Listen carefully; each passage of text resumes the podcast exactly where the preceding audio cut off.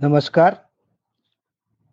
मध्यंतरी एक बातमी आली, की एक कुटुंबानी बहुधा हॉलंड देश असेल, त्या देशाचं नागरिकत्व स्वीकारलं. युरोपमधल्या दुसऱ्या देशातनं त्या देशात ते आले. आणि याचं कारण असं होतं, की हॉलंडमध्ये स्वेच्छामरण कायदेशीर अलाउड आहे. ही बातमी आली आणि मग आमच्या ग्रुपमध्ये जरा यावर चर्चा सुरू झाली. आणि प्रत्येकाने आपली मतं मांडावीत. आमचा जो मित्रांचा परिवार आहे, ग्रुप आहे.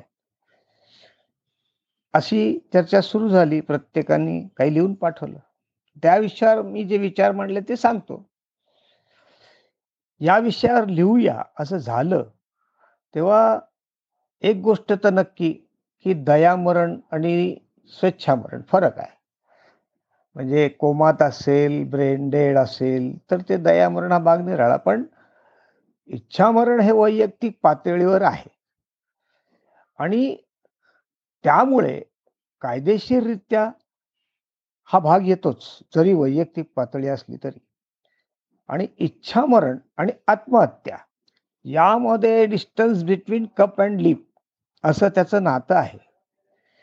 अगदी मग पुढे गेलं तर खुनापर्यंत पण त्याचं नातं जाऊ शकतं. इच्छामरण दा आहे असं दाखवून अनेक जण याचा फायदा उठवू शकतात. अगदी भाऊ-बंध, मुलंसुद्धा आई-वडिलांच्या बाबतीत या गोष्टी करू शकतात. हे देखील आपण लक्षात घेतलं पाहिजे आणि म्हणून असं घडू नये, यासाठी कायदा त्याचा विचार करतो. मृत्यू नैसर्गिकच असावा किंवा अपघात असावा.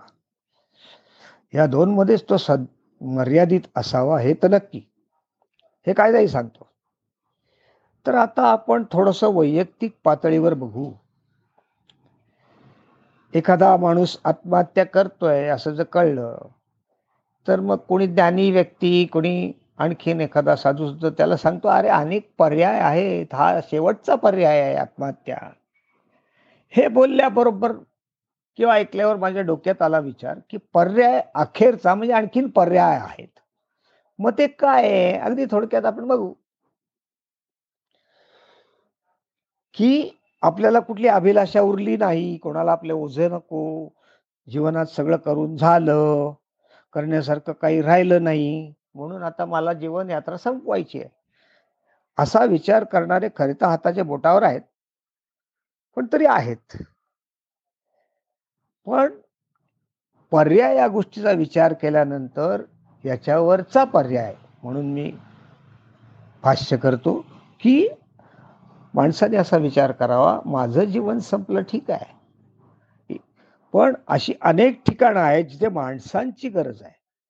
व्हॉलंटरी सेवकांची आज गरज आहे.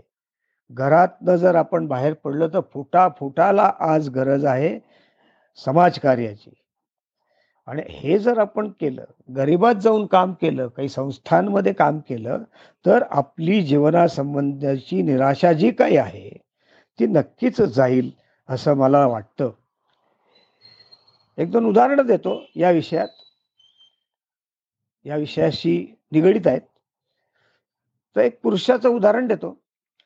तो पुरुष रोज 4-5 वाजले, की घराबाहेर पडत असे. काय करायचा तो? तर शक्य तेवढ्या जवळच्या ओळखीच्या घरांमध्ये तो जात असे. आणि मग सकाळचं जे उरलेलं अन्न असेल ते तो गोळा करत असे. स्वतः डबे, पिशव्या घेऊन. आणि मग तो तिथून गरीब वस्तीमध्ये, अनाथ वस्तीमध्ये जायचा आणि त्यांच्याही रात्रा रात्रीच्या जेवणाची व्यवस्था तो करत असे. त्यांना ते वाटून येत असे. आणि मग असते-असते त्याला खूपच प्रचंड समाधान मिळत गेलं आणि अशा प्रकारे त्याला झालेली इच्छा ही नाहीशी झाली आणि त्याला जीवनामधला आनंद, समाधान मिळू लागला. त्यामुळे अशी हजारो कामं आहेत. शोती शोधायला हवी आणि मग शेवटचा पर्यायाच्या आधीचे पर्याय म्हणून आपण असं जेवण घालवावं. स्त्रीच्या बाबतीत जर आपण म्हणलं, तर ती पोलिसात किंवा सरकारी दप्तरात काही गोष्टी कळवते असं एक उदाहरण आहे. तिने काय केलं?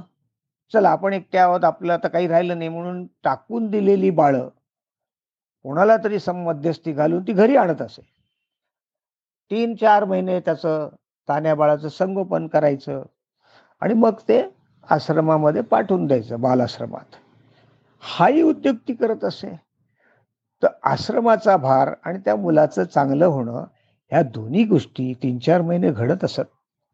अशी अनेक उदाहरणं देता येतील. तर सांगण्याचा भाग एकच आहे की आत्महत्या स्वेच्छामरण हा शेवटचा पर्याय. त्याच्या आधी जे पर्याय जर आपण निवडले आणि काही केलं तर आपल्याला आयुष्यात नक्की समाधान मिळेल आणि आपण तो विचार सोडून देऊ असं मला वाटतं. अशा घटना उदाहरणं घडलेली आहेत. धन्यवाद.